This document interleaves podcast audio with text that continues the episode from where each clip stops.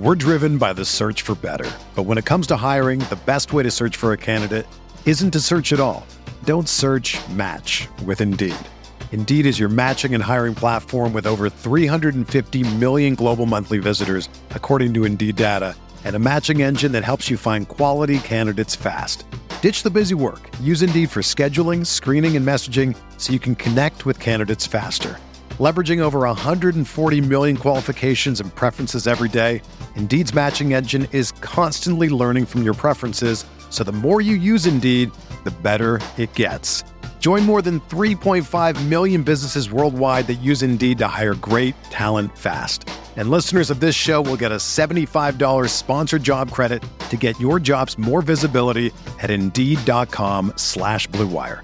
Just go to Indeed.com slash BlueWire right now and support our show by saying that you heard about Indeed on this podcast. That's Indeed.com slash BlueWire. Terms and conditions apply. Need to hire? You need Indeed. This podcast episode is brought to you by Coors Light. These days, everything is go, go, go. It's nonstop hustle all the time. Work, friends, family expect you to be on 24 7. Well, sometimes you just need to reach for a Coors Light because it's made to chill. Coors Light is cold lagered, cold filtered, and cold packaged. It's as crisp and refreshing as the Colorado Rockies. It is literally made to chill. Coors Light is the one I choose when I need to unwind. So when you want to hit reset, reach for the beer that's made to chill. Get Coors Light in the new look delivered straight to your door with Drizly or Instacart. Celebrate responsibly. Coors Brewing Company, Golden, Colorado. I'm Chiney Ogwumike. I'm Lisa Leslie, and we're very excited to tell you about our new podcast with Blue Wire, Front and Center. Lisa and I are breaking down what's going on in our lives, in the world, and keeping it 100. We're also learning from amazing guests as well, like Emmanuel Acho. People that show love to me, I forever got their back. Vivica A. Fox. If the foundation isn't right, then the rest of it's going to go wrong from there. And more. Subscribe to Front and Center today.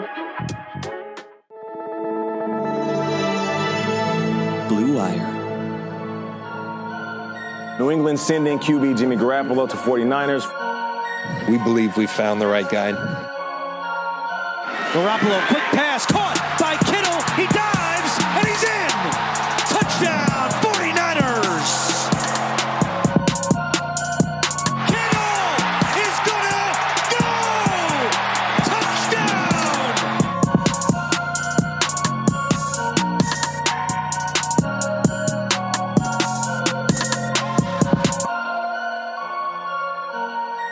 What is going on, everybody?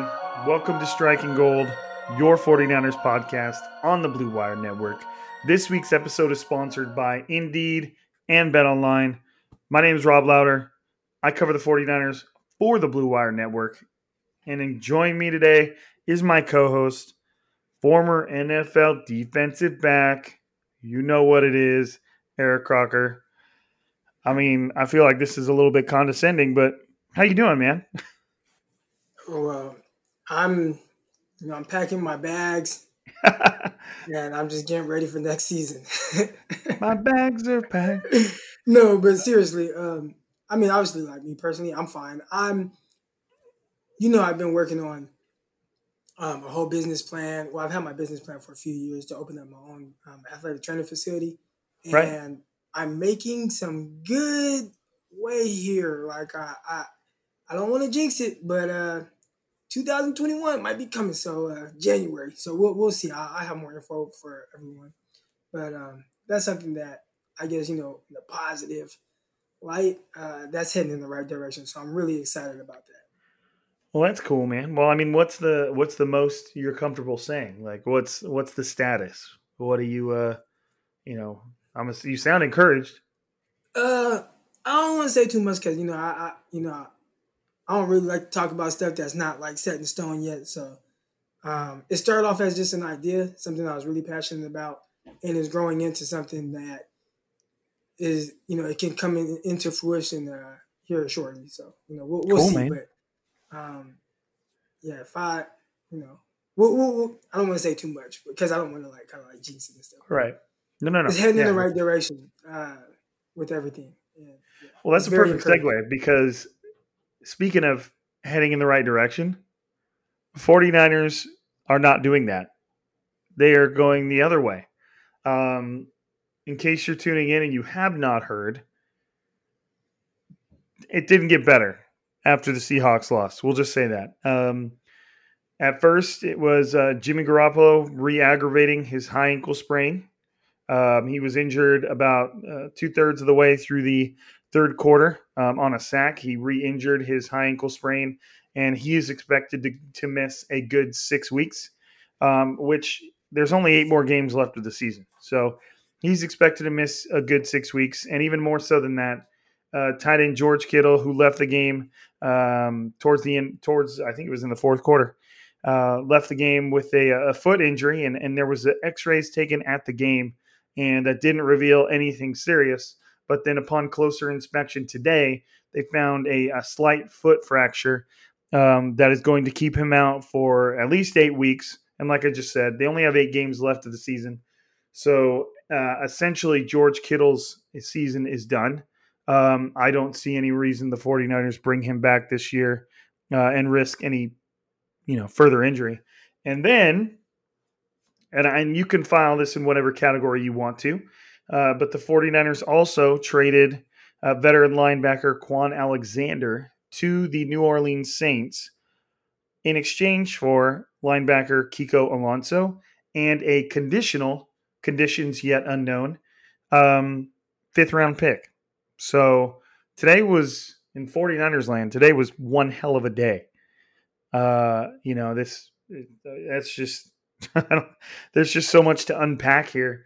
Uh, I don't know where I don't even know where to start. Well, let's just start with Kwon Alexander. Um, if you didn't know already, and I and I should have already had this open, but Kwon Alexander's contract was not the greatest for what the 49ers were getting from him.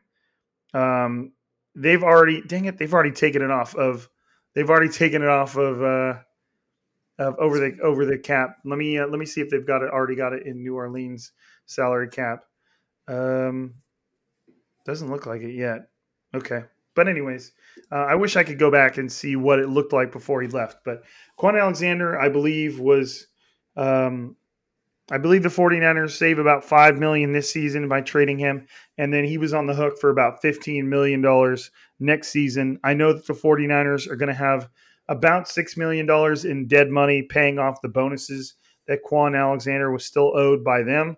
Um, but overall it's still I think I think mathematically overall uh, the 49ers are going to still save around like 8 to 9 million next season for a linebacker who struggled to stay on the field, um, was off and on on the field.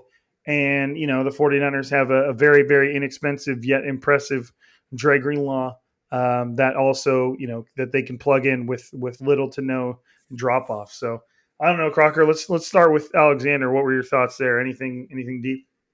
You know, I, it, Kwon Alexander to me, I, I've seen his name, and people like there's like this like negative vibe, I think, from fans because oh he missed tackles and stuff like that. But uh start off on a positive with Kwon Alexander. I, I think when he came to the 49ers, he changed the culture of the linebacker room. Um, you know, obviously there was a young Fred Warner there, uh, what heading into his second year when he got there, and you know, you get there, you have a rookie Dre Greenlaw, and he immediately kind of takes over as kind of like that leader. And I don't even think just like the leader of the linebacker room, but just like a vocal leader just in the locker room in general. You know, he came over, he brought the whole Hot Boys thing. Um, and and I, I thought when he got there with the energy and tenacity that he played with on every play, every play he was in, whether he, you know, might miss a tackle here and there, but I mean, just he played like his hair was on fire. I know his hair was like red or whatever, but he played like that. And and I just thought that his energy and like love for the game, like on the field, like at least that's what it looked like. I just thought that was infectious, and I thought, you know, and then I saw like videos of him. You know, he got Dre Greenlaw in his house working out, and uh, you know, I see him in Portland uh, working out with uh, Kendrick Bourne. I think you know, like just that, like just who he is. I think that'd be missed like in the locker room, the vibe that he brought, the swag, the the energy, the, the trash talking. Like I had never heard a 49er player talk as much trash as him, and like you could hear it. Like I'm not even talking about just like right now when these games are like there's no fans in the stands. I'm talking about against the Panthers, and he's telling, "Hey, get your little ass off the field," and you know, like all that stuff. And I was just like, man, like I like watching Fred. Uh, I like watching Kwon Alexander play. He looks like he's having a great time. So, yeah, man. Um, I think you're gonna miss that from like a leadership standpoint, a culture changing standpoint, and hopefully the culture has changed now without him. But I think in these, you know, in these dark days that's kind of going on right now, this would have been a good time to kind of have somebody like him because, you know, you, gonna need somebody to keep everybody's spirits up. You know, if we go through some time where it's down, and a lot of these young players, some of them aren't really used to losing. You know, so um, you know, 49ers kind of being the favorites is what a lot of these young dudes like Deebo Samuel and Aiyuk and some of these guys, that's what they've grown to know. So there's going to be a transition, and the sex that's going to be without him, and it's going to really suck to see him on on the Saints because I tell you what, him playing next to De- Demario Davis, that's a lot of energy, a lot of energy, a lot of swagger on the field, a lot of trash talking that's going to be going on. Um, Demario Davis is really one of the most underrated linebackers in the NFL. Really, really good linebacker, and pairing him with Kwon Alexander, I, I can just imagine how he's going to look on the field. So, and 49ers play Saints in a little bit. That's not something I'm excited about seeing. Right. Now, it, you know, when when the 49ers did trade Kwon Alexander, he was still on the injury report. Um, I'm assuming, you know, he was practicing in a limited fashion, so I'm assuming he'll be back sooner than later. And and I think you make some good points there, dude. I think that, you know, he may have had his his highs and lows on the field, but as far as a personality and a, you know, a leader and somebody that can kind of steer the ship, especially through, you know, uh, times like this, I, I, I agree with what you're saying. I, you know, obviously I, I do see 100% why the 49ers would part ways with, with right. Alexander.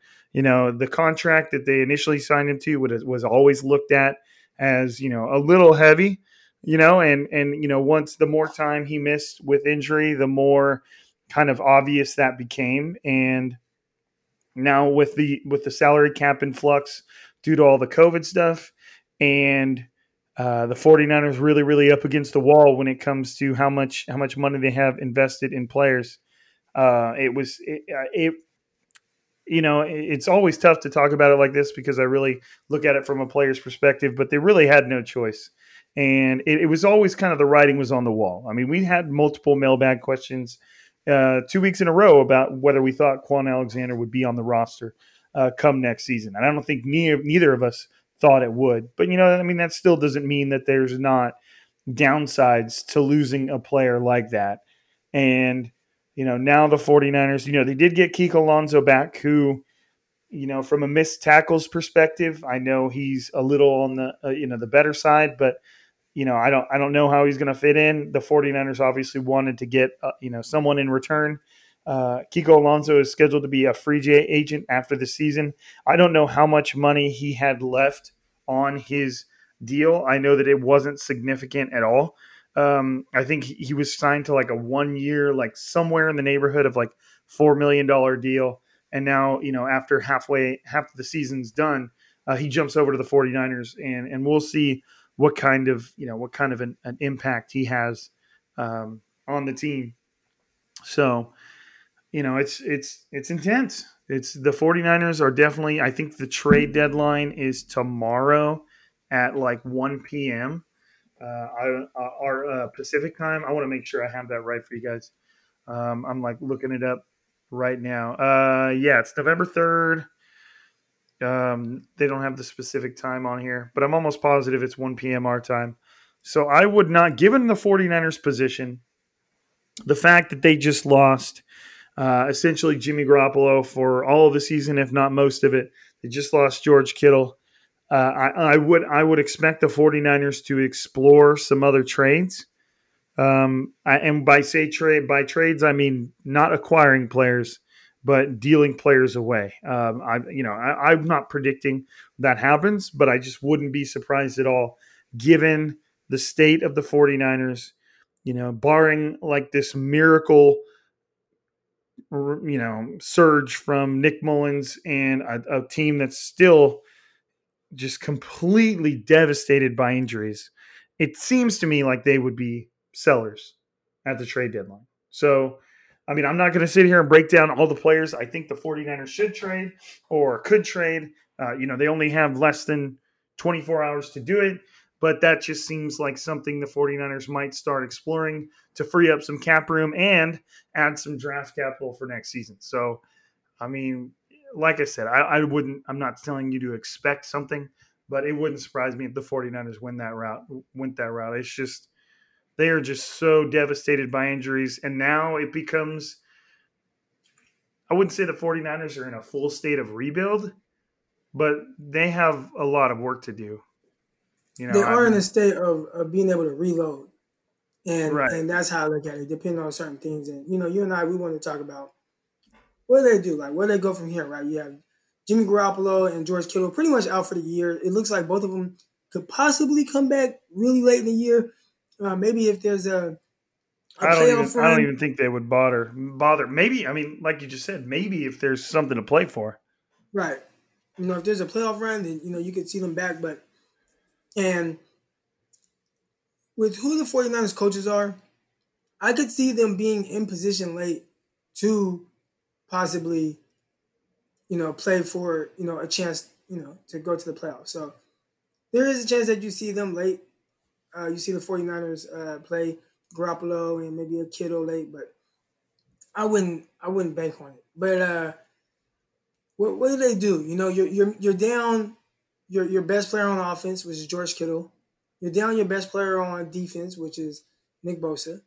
Uh, you're down a plethora of other guys who pretty much are, you know, your best guys, you know, whether it's Richard Sherman, Dee Ford, now Jimmy Garoppolo, you, you've been down Raheem Mostert.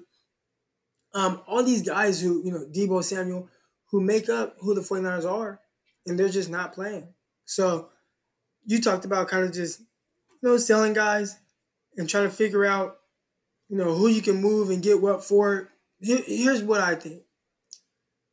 The 49ers, like I said, I think they're in a state of reloading, not so much rebuilding. So, you know, I, am looking for, and I don't want to say like, oh, this season's over. We'll, we'll see what happens. Likely, you know, it's not looking optimistic, but I do think the 49ers still have a hell of a roster. And depending on certain moves that they decide to make, it can free up a, a good amount of, of cap room to where you get to retain a lot of the players that are playmakers for your squad. So, you know, we've looked at a long list of, oh man, you know, this guy is an unrestricted free agent, this guy, this guy, this guy, and all these different names. But, you know, just off of the Kwon Alexander move alone, some of these guys you'll be able to bring back, whether it's, you know, uh, uh, K'Waun Williams, uh, Jaquiski Tartt, uh, uh, Richard Sherman, um, you know, a bunch of other guys, right? Like there, there's a bunch of unrestricted free agents. Oh, make make room for uh, Trent Williams, right? Now, w- w- what I would do, and, and, kind of what I've seen other teams kind of having a little bit of success with around the league, I wouldn't bring back Jimmy Garoppolo. And uh, we've touched on it here where it's not that we feel like he sucks. I just think that he's pretty average and he's really inconsistent. And when you're as inconsistent as he's been on that type of salary, I think it's not not not a Nick Mullens or CJ Beathard. You know, you're not replacing them with those type of guys. But if you can get somebody in there that has some good talent, for, you know, ability, and I think there are guys in the draft this year that can be, you know, guys like that that have talent and you can form an offense around them. But if everything around them looks good, we've seen young quarterbacks come in and be able to win games and play well. I'm watching Justin Herbert right now. Justin Herbert is playing extremely well. If the defense was just a little bit better, they I don't know how many. I mean, they've blown three games where they had like 17 point leads, and they end up losing those games. But not so much because of him, because he's putting up a lot of points. He's making plays, and I, I just and he doesn't even have a coordinator like Kyle Shanahan. You draft one of these young guys, you're gonna have to trade up for him. You're gonna have to trade up. And I and I've had people in my mentions. You know, I've mentioned Zach Wilson and stuff. A lot of times I'm I'm joking, but I'm not joking, but I am. But it's not out of the ordinary. Well, it is kind of out of ordinary. You, you typically don't see teams trade up really far, but we're not too far removed from two teams that were in the divisional round playoffs Kansas City Chiefs and Houston Texans. Both trade up. One trades up to 10, the other one trades up to 12 to draft guys who are their franchise quarterbacks. And we see how it's paid off for them. Now, obviously, that's kind of striking, striking gold right there. No pun intended uh, with the guys that they they got, but just in the sense of if there are guys there at the 10 to 12 range, even if you're a playoff team, you can trade up, you can make that jump and do it and, and make that trade to improve your team. Now, you put a guy like that with that type of talent on the 49ers roster and they put money and resources into the rest of the roster, that's that's still a really good football team. And we've seen Kyle Shanahan go to the playoffs with a young RG3, you know, rookie quarterback. Um, built an offense around him that suited him, and he he succeeded. He did extremely well and won Rookie of the Year over somebody like Andrew Luck. Like, it's it's possible, but you know, you bring back Jimmy Garoppolo, and we kind of know where he what he is. He's right. a quarterback let's, that is really on, inconsistent. On, let's let's let's hit our let's hit our sponsors because you already went too far because this this is what I, I, have a feeling you and I could probably go back and forth for a while on this uh, in a good way. Let's get it. Let's get our sponsors out of the way. Let's come back and let's talk what we think the 49ers should, I mean, a life moving on with or without Jimmy Garoppolo. Okay. So we'll get these sponsors out of the way. We'll come right back and talk about, talk about the old Jimmy G.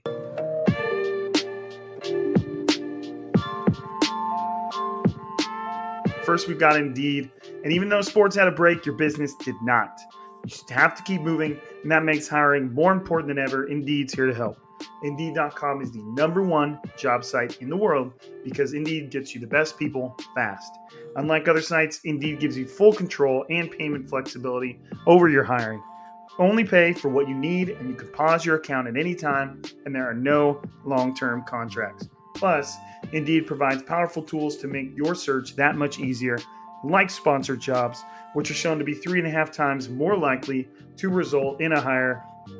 With 73% of online job seekers visiting Indeed each month, Indeed is going to get you the important hire that you need, just like they have for over 3 million businesses.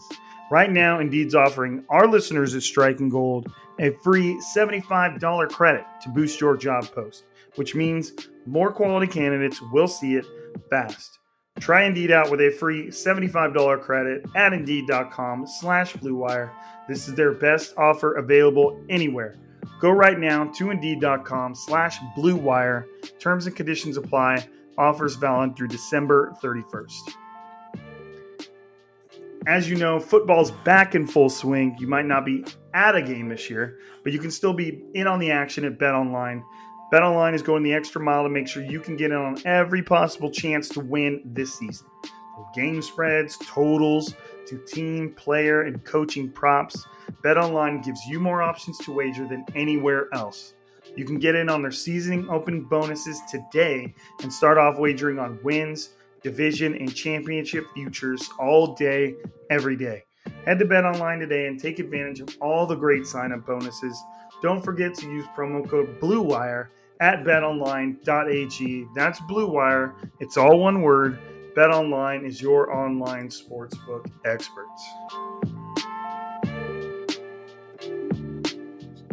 Okay. So Croc already got us into the Jimmy G talk. So here we go.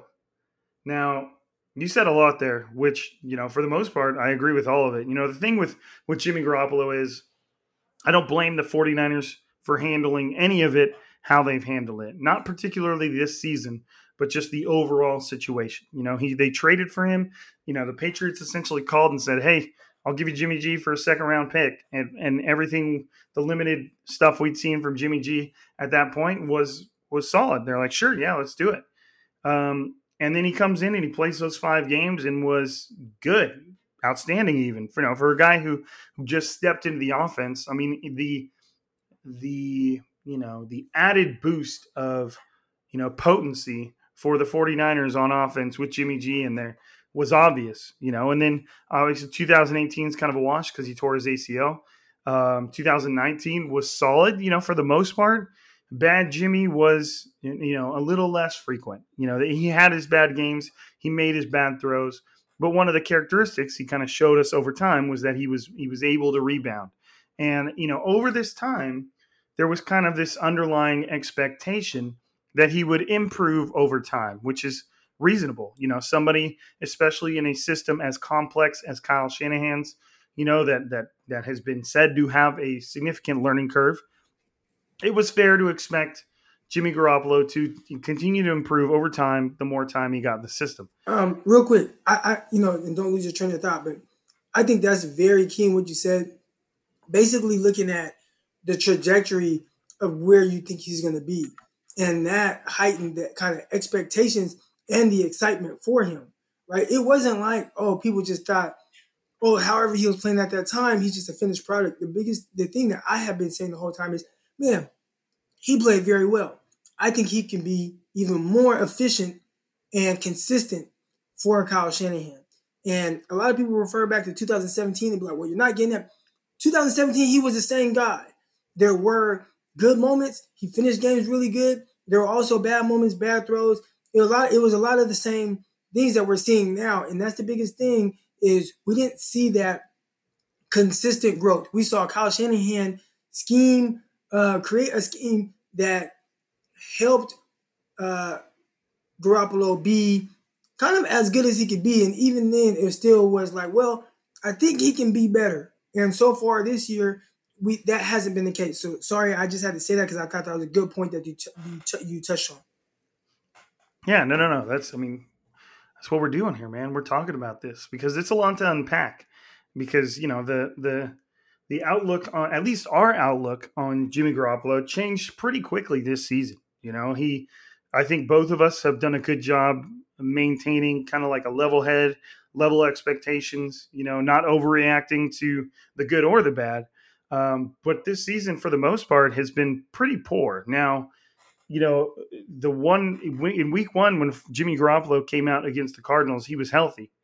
You know, he was he was good, and he did not look good. That was a bad game, and, and a, a lot of people obviously reacted to that, which is fine. And then when he came out in week two uh, against the Jets, he looked outstanding for a half of football. Nothing really, kind of what we've seen throughout the season, nothing demanding from a quarterback's perspective, but he looked good. And, you know, I think he scored two touchdowns in that half before getting hurt and then was able to finish the game. And ever since then, it's kind of been a little cloudy as to what you can what what about this performance has been Jimmy Garoppolo? What about this has been something that we could put on his ankle that obviously hasn't healed before he even re-injured quote unquote his ankle against the Seahawks? They were already showing clips of how he was not throwing correctly. He he was still basically hovering his back right ankle because he didn't want to put any pressure on it.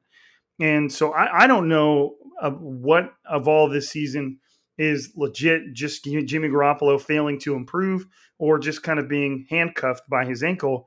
But either way, it really doesn't matter. You know, like what we saw in week one wasn't great. And what we've seen since has then been inconsistent at best.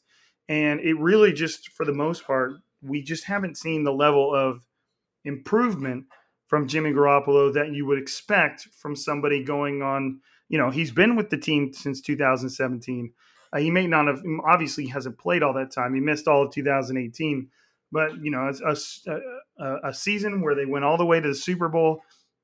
You know, he knows there's there's really no reason to expect that he hasn't kind of fully grasped the playbook at this time. There just is a certain level of skill that comes with the quarterback position that not everybody has. Period. You know, not everybody. You don't just get give everybody five years and they're all great. Some people just never never get to that point. So I think the 49ers are at a point where, you know, Jimmy Garoppolo is slated to make uh, let me look, I got it right here. He's slated to make $26.9 million next year. And if the 49ers move on from Jimmy Garoppolo in his current contract state, they will save 24 of those $26.9 million. So there is a lot of pressure for the 49ers to move on. You know, there's there's there's that there's going to be always be that that pressure from that contract. The 49ers working through some of these deals trying to find a way to afford guys like Fred Warner, guys like Trent Williams. While they're trying to find ways to afford them, they're going to know that Jimmy Garoppolo's 24.1 million is just sitting there.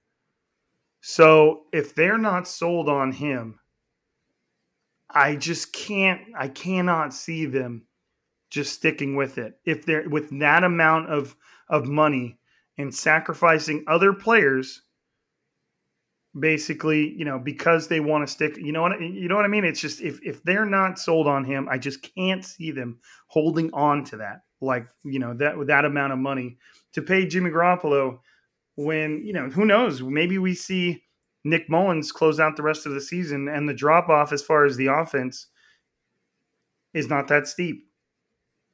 Right. You know, like, just, well, you know, you're going to get your ups and downs with Mullens. You know, typically he's not going to be someone that can just carry the offense, but we've seen similar ups and downs from Jimmy Garoppolo. Is that is that right. kind of what you're saying? Right. Yeah. Like like if Jimmy Garoppolo hasn't done anything, okay, I'll just put it this way: he hasn't set the bar very high this season. You know, like a Nick Mullens could come in, and if Nick Mullens has his good games and Nick Mullens has his bad games, then you're essentially giving what Jimmy Garoppolo has already given us.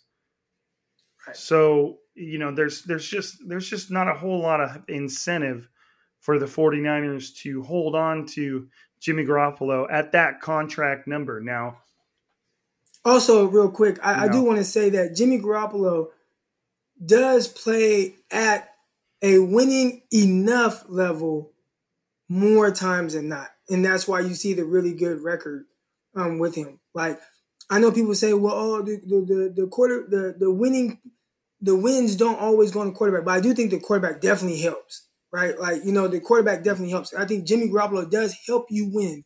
He's just typically not the reason more times than not. There have been scenarios where Cardinals last year, you know, he was pretty much the reason. Uh, Saints last year, he was he was pretty much the reason. But outside of those, like you know, couple games and maybe a couple other ones, I think uh, he really helped them down the stretch in some other games, completing key passes, especially in that um, in 2017. He doesn't really do anything that jumps out to where you're like, man, like no other quarterback can do that. You know what I'm saying? Like uh, when I look at it, I end up looking at it like you know, if you get a quarterback in there that at the very least just understands what Kyle Shanahan wants, he, he can do that if he has just enough talent. And um, so that that's kind of I don't want to go too far because I, I do want to get into kind of the draft and kind of my thoughts on that. But um, go ahead. Well, I mean, it's just to me, it's it's just a matter of of what the 49ers feel like Jimmy Garoppolo can become.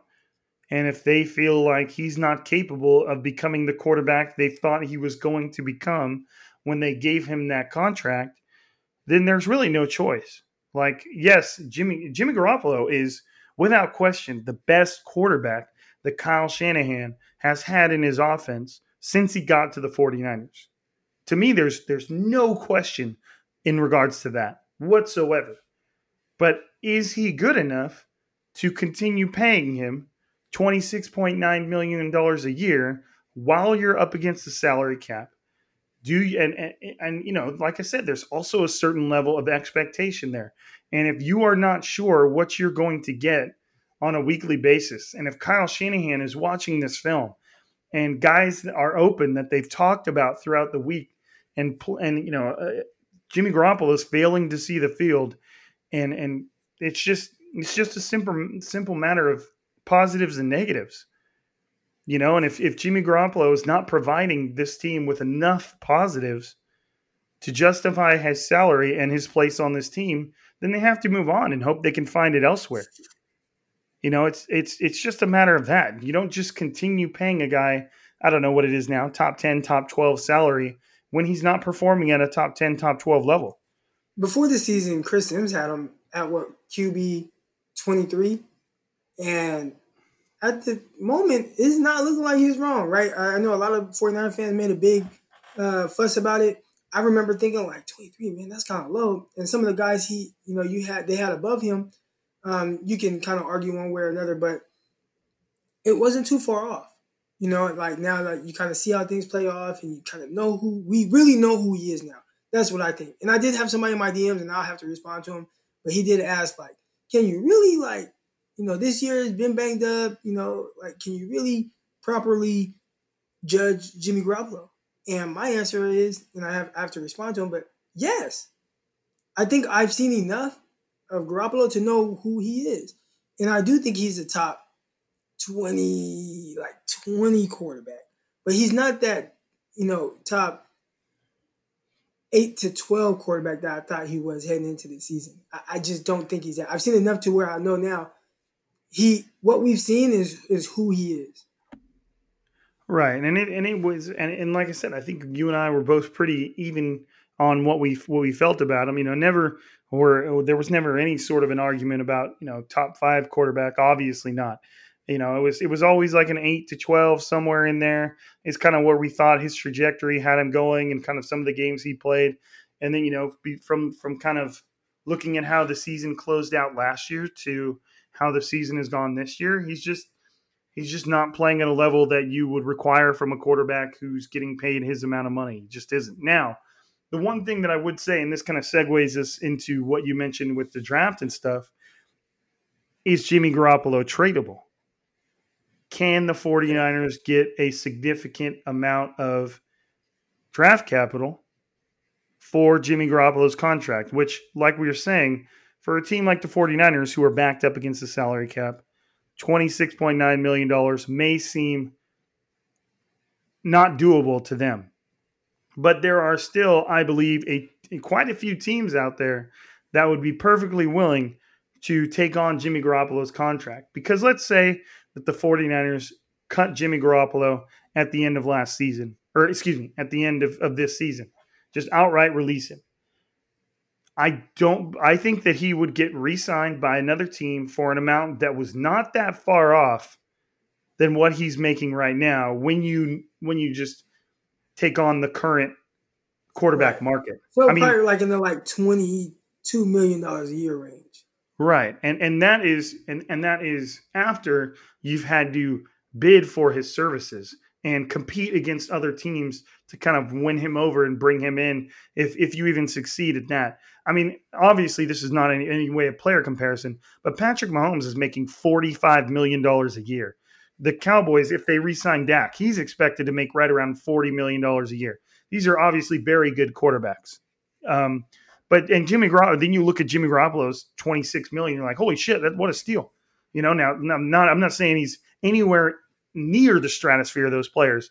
But in terms of the quarterback market, paying a quarterback who has who has established himself in the league, has gone to the Super Bowl, um, you know, uh, and obviously opinions of him could vary wildly around the league.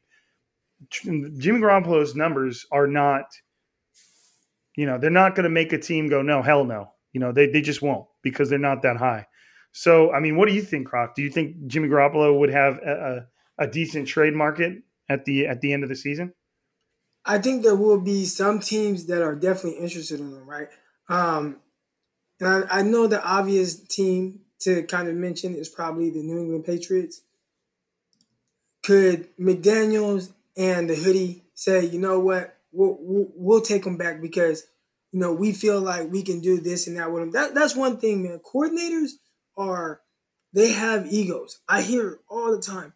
Kyle Shanahan, his ego, his ego. That's every coordinator. you know what I'm saying? Like uh-huh. every coordinator feels like they can get the best out of a player. They feel like they can get, you know, you know what? I can I can I can do some things with this guy and that's gonna help us win. Just like, you know, Patriots taking on Cam Newton and, and it hasn't worked. But I think if you get Jimmy Garoppolo over there, I feel like McDaniels would would be able to run what he wants to run and think that he can maybe even get a little bit more out of Garoppolo than Kyle did.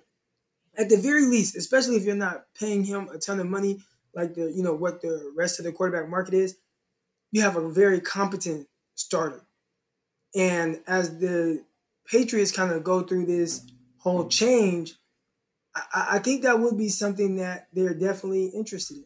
What, what, what do you think about uh, the Patriots as a potential kind of landing spot if they do decide to kind of if the 49ers decide to go, you know, in a different direction. What if what if Bill Belichick, let's say you were John Lynch and Bill Belichick called you after the season and said, Hey, we will give you we'll give you another we'll give you a second round pick right back for Jimmy Garoppolo. Would you take it? One hundred percent without a doubt. Yeah, I think I, I would, would take too. a third if he offered. I, I would take a third because I think his the the unknown. There's not so much unknown with him now, right? We we know who he is. Whether you think that's really good or not, we know who he is, and it's definitely at the very least very serviceable. Like you can win with him. So, what what is that worth to a team?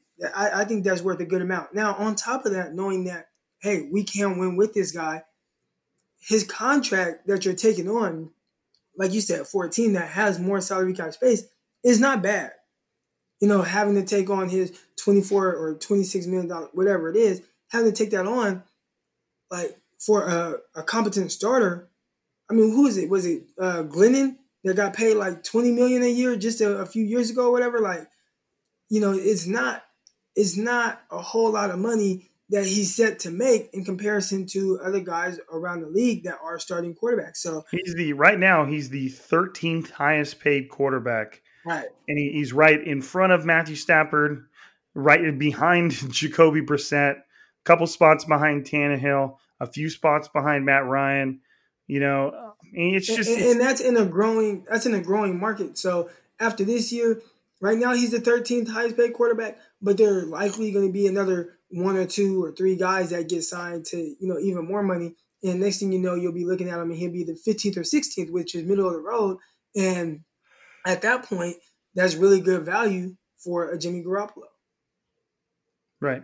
Yeah. It's and and, and I do think I think there will be a lot of teams, um, or let's just say a lot of quarterback needy teams that will look at this season and say, look, the 49ers were just trying to play him on a pretty severely damaged ankle.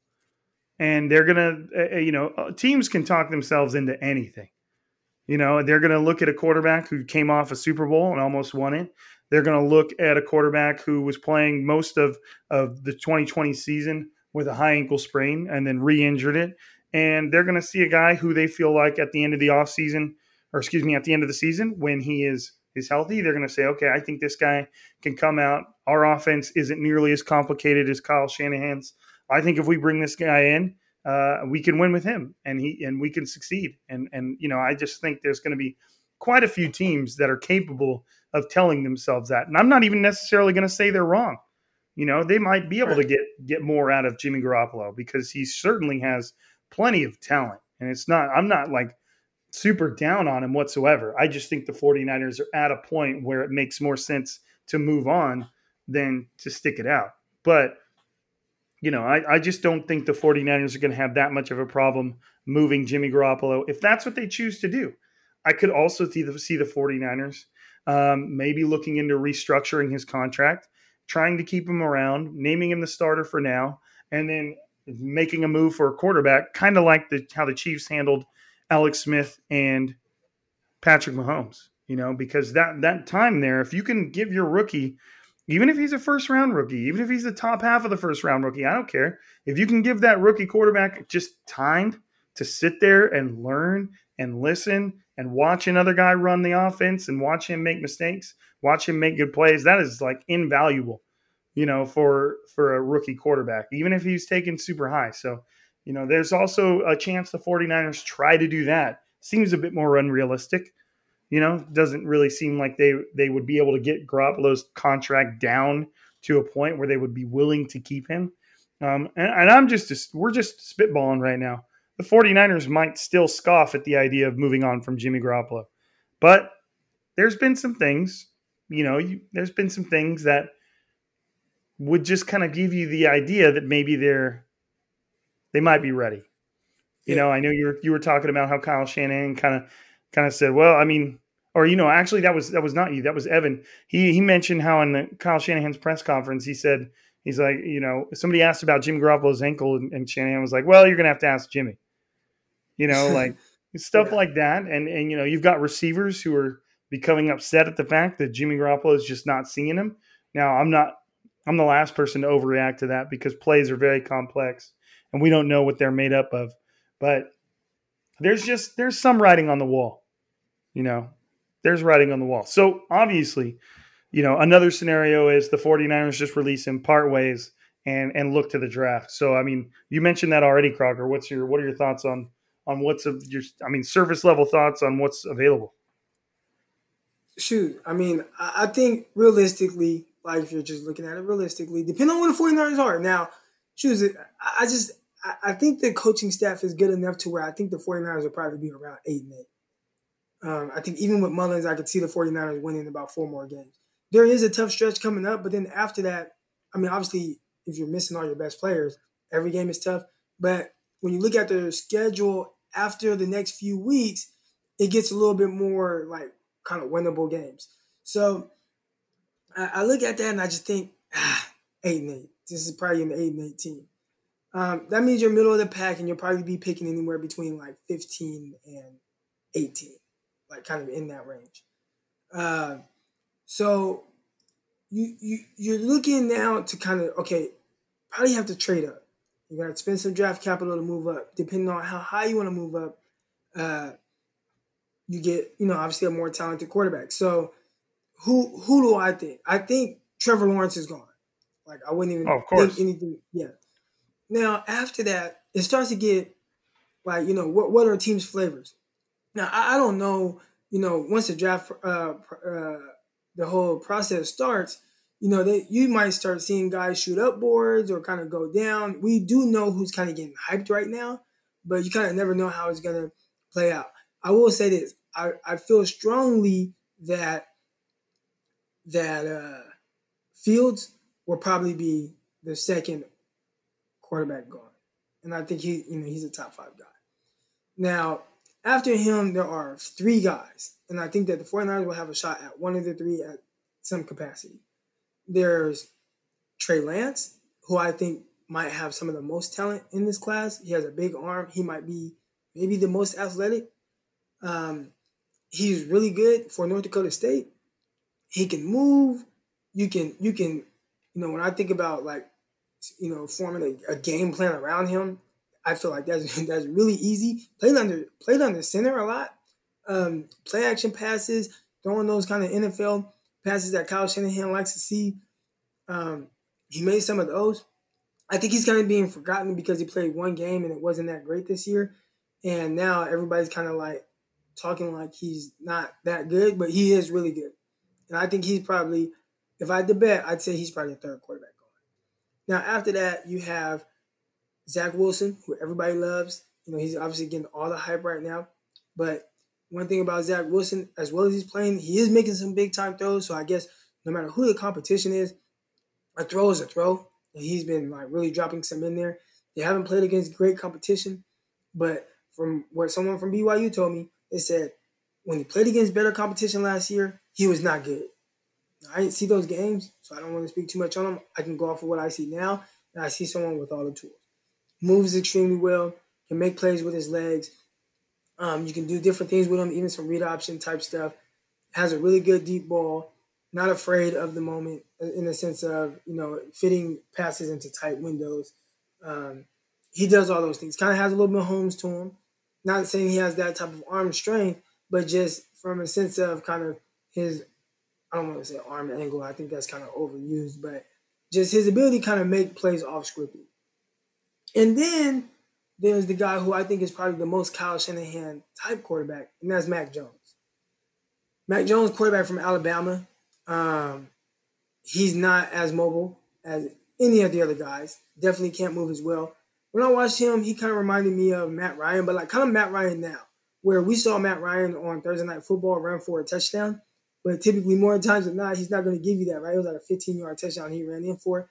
That kind of reminds me of Mac Jones, where Jones, he's typically not going to be looking to beat you with his legs at all. He's not really going to look to move around a, a, ton in the pocket. He moves just enough. I think his pocket awareness is really good. He always keeps his eyes upfield and he's willing to deliver a strike while taking a hit. And I think that's something that Kyle Shanahan will really like. He makes all the throws, whether it's over the middle, on the outside. He might have the best deep ball in this entire class. Like I, he throws a beautiful deep ball. Uh, he's not the sexiest guy when it comes to some of these, you know, prospects and, and the big names and things like that, or, you know, flashing running skills. But I think when you look at the 49ers and you're looking at, all right, who's going to kind of be there where you don't have to give a ton of draft capital to, to move up? Um, who can step in if there's no Jimmy Garoppolo and play at a high level? Or I don't want to say at a high level, but at a level to where the 49ers are extremely competitive and possibly competing for a playoff spot, I think it's Mac Jones. Um, as far as who can kind of be, you know, ready in that area. Uh, I there's a lot to really like. I think when I f- first said to Twitter that he was a Kyle Shanahan type guy, and I've seen other people kind of echo that same sentiment now. But when I first said it, people were like, "Oh no!" Nah. Like you think of Nick Mullens. This is not Nick Mullens. This is not C.J. Beathard. This is closer to a Matt Ryan, and um, that's somebody who, if I had to bet money on like the odds of who the 49ers are going to get, it would probably be him. It's good so, stuff, man. Oh, re- uh, real quick. Um, the reason why I'm not as like, oh man, you know, quarterback, you know, the the quarterbacks now they're younger, they're playing, and a lot of them are really competitive and even winning games. Uh, even a guy like uh, uh, Joe Burrow, who obviously number one overall pick, um, but I mean, the Bengals they depend on him to do everything. It's not like that in Kyle Shanahan offense. Kyle Shanahan can kind of take a lot off of a rookie quarterback's plate. Hell, he takes a lot off of Jimmy Garoppolo's plate. So he can he can do things to where he kind of I don't want to use the word eases a rookie quarterback along, but he definitely can do things to where he uses that quarterback skill set and do things to where the 49ers are still uh, functioning at a really good level as far as that quarterback is, you know, talented, which the guys I've talked about, um, they all are. But we, you know, we see the Joe Burrow playing extremely well, even though it's not, you know, resulting in wins all the time. They did just win a, a game. They beat the Tennessee Titans with Joe Burrow, man. And if you watch that game, man, he had to do everything. Um, also, you see, uh, I don't even want to say Tua because I don't. That wasn't. He'd probably get a lot of love for that win, but I mean, he threw for like 90 yards, and they had like three defensive touchdowns, like a punt return for a touchdown.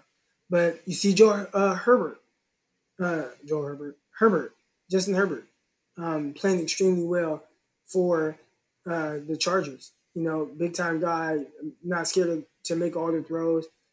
I just think you can come in now and you can play at a, a good level and, and win games, especially if you have a good roster around you and a good offensive coordinator.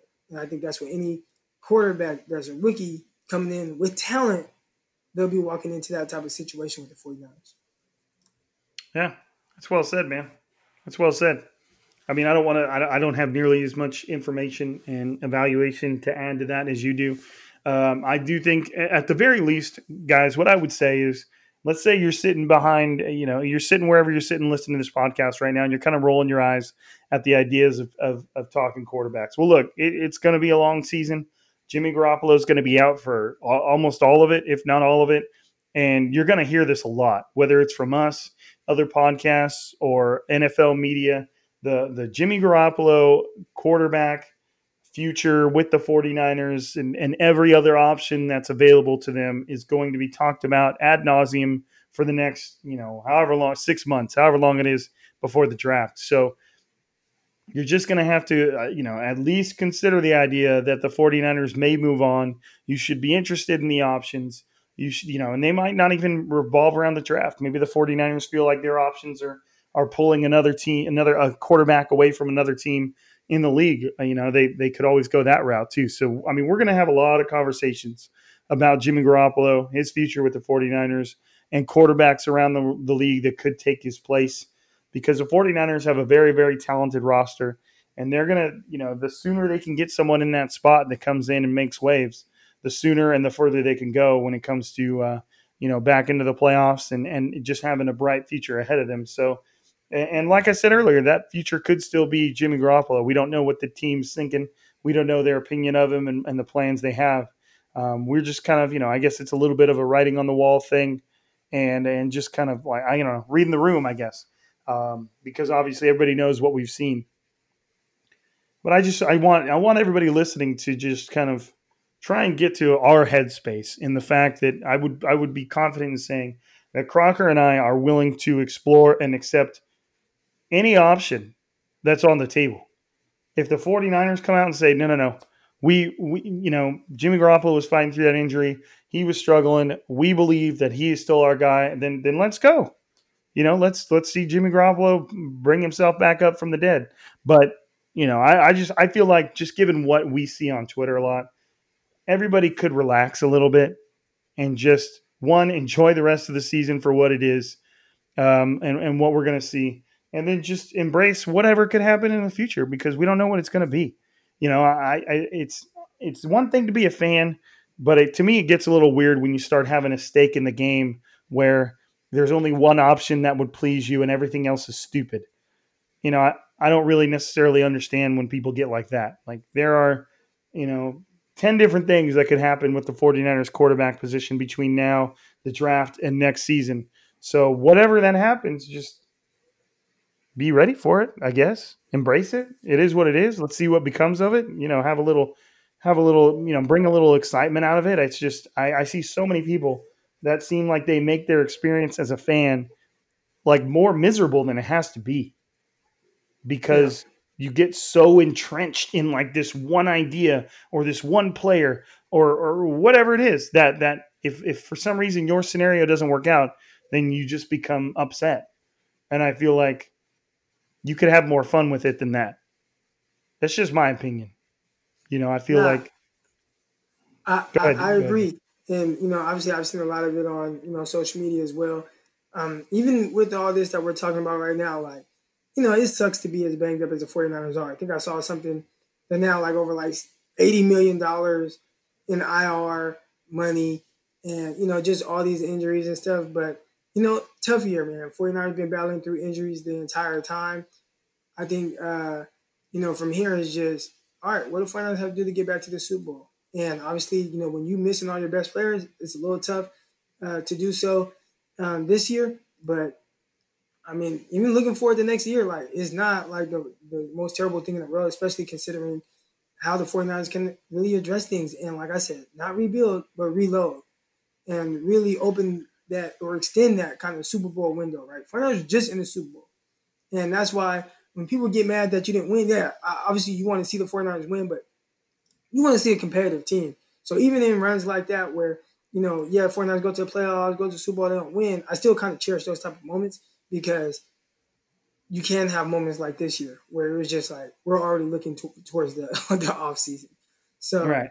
um you know, what was the conversation that we at least needed to have right now, given yeah. what just happened to Jimmy Garoppolo? It doesn't mean that's all we're going to talk about for the rest of the season, like what, through this season. What? So for the rest of this season, though, what do you what are you looking for? I think that's a good question. Um, I think it's just important to kind of put guys in a position to display their skills and to to to kind of uh, you know, show what they got. And and and you know, he, I'm not saying lose games on purpose, but I'm saying let Nick Mullens sling the football so that Brandon Aiyuk and Deebo Samuel can do the damn thing. And you know, if if you've got you know, if you think there might be a t- future for like Tarvarius Moore or Marcell Harris, and try and find a way to get them in there and rotate them in. And, and and you don't what you don't want to do is just start pulling starters for the sake of pulling starters because those guys have worked their ass off. They deserve that job.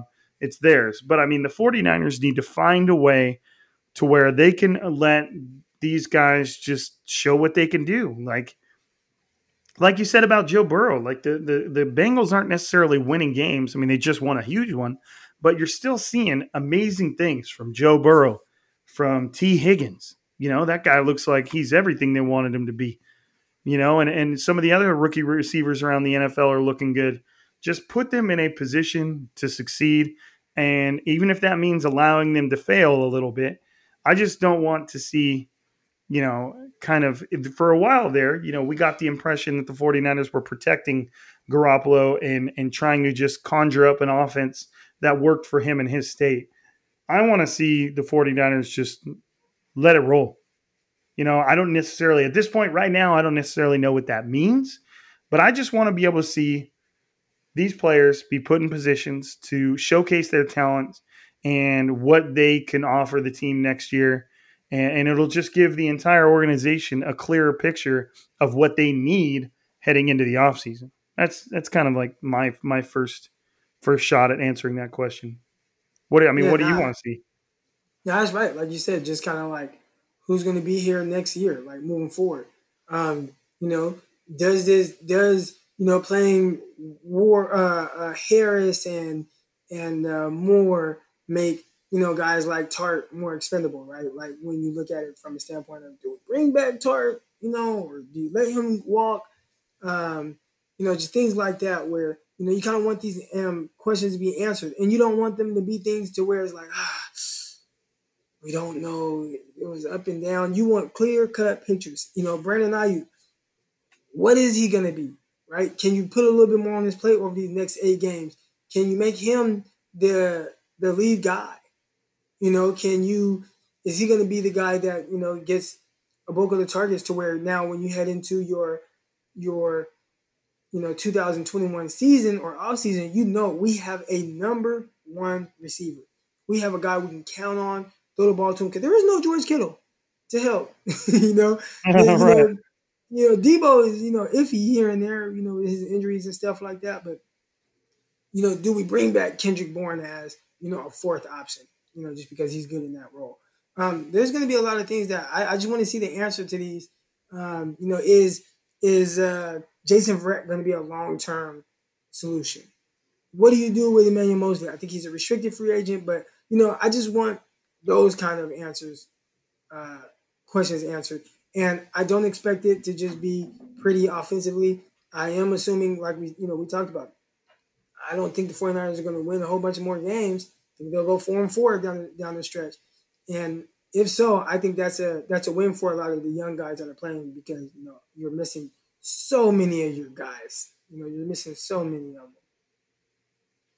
Well, and I think that's you know if if you if you pull that up, you know, the 49ers who, and you just have to keep this in mind throughout the rest of the season. And, and it does provide a good window to, to see where guys at. But right now on offense, the 49ers are without Jimmy Garoppolo, George Kittle, Deebo Samuel, Raheem Mostert, Tevin Coleman, Jeff Wilson, Weston Richburg, Ben Garland, Jordan Reed, Jalen Hurd, and Tavon Austin, who was released off of his uh, off the roster recently on an injury settlement. And then on defense, you don't have Nick Bosa, Solomon Thomas, Dee Ford, Mark Nzeocha, Richard Sherman, uh, currently Jaquiski Tartt, Ronald Blair, Jullian Taylor, and Ezekiel Ansah, who no one remembers that they signed. So it's they're just this team is it's it's a good team. They're just in a really really shitty situation right now, and it's not going to take a whole lot of splash plays, splash moves to to get this team in a position where they could succeed next season. But there are going to be a few crucial decisions that the team's going to have to make that that will just drastically alter, you know, that that kind of like trajectory. You know, and one of them is obviously a quarterback. You know, that changes everything. It's it's just I you know I don't necessarily have a prediction or, or where I think they're going to go, but obviously the team is just they just there isn't a team in this league that has has that has had worse injury luck than the 49ers this year. And, um, you know, it's just now it's just adding one more difficulty to a plate. Let's say even if, if everybody stayed healthy and they were doing well, they still were coming up against so many free agent contracts this at the end of the season that there it would still be complicated once the season ends. So I mean, it's just all over the place. It's all over the place. There's so many things to consider and talk about right now and uh, and and the rest of this season, like I said, it's just to me about seeing what guys can do. You know, tell tell Brandon Aiyuk to run a go route and throw the ball up to him and see what crazy shit he comes up with. Right. Um, you know, that's kind of just and, and, that uh, obviously, well, you know, that same same same type of you know, give JaMycal Hasty twenty carries, see what he does. You know, just just this stuff like that, that that, that the 49ers need to just get a, a very clear picture of their roster because they're going to have a lot of tough decisions heading into the offseason. But that's all I got, man. That's all I got too. Okay. Good stuff. You know, we're going to be all over the place obviously we're gonna get we're gonna still be breaking down every game on a weekly basis, talking about our winners, talking yeah, about this our won't be the yeah this won't be the conversation every week or every episode where it's like damn here they go again talking about the offseason. You know the, the the George Kittle thing and Jimmy Garoppolo thing happened today, and it just kind of sparked the conversation. Um, from here on out, I'm sure we'll be just kind of assessing the actual games and what's going on, you know, with the 49ers. Right. Not Yeah, so much just- off uh, off season type stuff. when we hopped on here, I did feel like we were just going to have a conversation. You know, that's that was my plan today is let's just have a conversation about the 49ers and and and where things could go from here. That was my objective when I hopped on. I didn't really take many notes. Uh, I didn't try and, you know, script it to any regard. I just wanted to I was like let's just hop on here and let's just talk about about the Niners and and, and where they're at right now and where things can go. But um hopefully that wasn't too much of a I mean, I wouldn't even say a downer whatever you guys, like I said, whatever your guys' thoughts are, try not to let them overcome you to a point of where you can't even enjoy talking about different scenarios within the 49ers. But I mean, that's all we got today. That's all we got today. I appreciate you guys for being here, for listening, for tuning into Striking Gold, making what it is. Eric Crocker and I are creeping up on episode number 100 since we jumped on here. So we'll have to figure something out out for that because that's pretty cool. But um, we will be back on here we- uh, we'll be on here Wednesday. You guys will hear from us Thursday morning. Uh, we'll preview the Packers game and kind of what we expect from that. Obviously, it's a lot different. If you had asked us a week ago about it, our take now is going to be a lot different. So uh, we'll be back on here Wednesday morning. You guys, or excuse me, Wednesday evening. You guys will hear from us on Thursday morning, and, and we'll preview the Packers game and what's going on down there. But for uh, for another day, this is Striking Gold signing out. Stay faithful. Peace.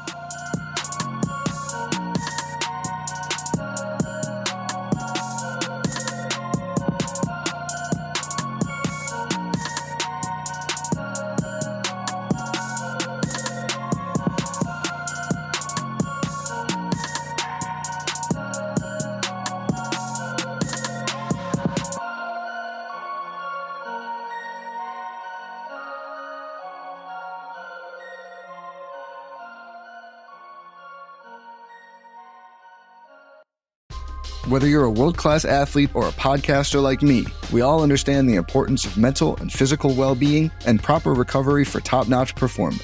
That's why I'm excited that Unifyd Healing is sponsoring this podcast. Unifyd Healing is a new and super innovative global network of wellness centers powered by Energy Enhancement System, or EE System. If you haven't heard of the EE System, you'll want to listen up. This technology promotes wellness, deep relaxation, purification, and rejuvenation. In hundreds of locations across the globe, access to a center is easy and affordable. Interested in experiencing the EE system technology for yourself? Go to unifydhealing.com slash bluewire to learn more and find a center near you. That's U-N-I-F-Y-D healing.com slash bluewire. No material or testimonials on the Unifyd Healing website are intended to be viewed as medical advice or a substitute for professional medical advice, diagnosis, or treatment. Always seek the advice of your physician or other qualified healthcare provider with any questions you may have regarding a medical condition or treatment and before undertaking a new healthcare regimen, including EE system.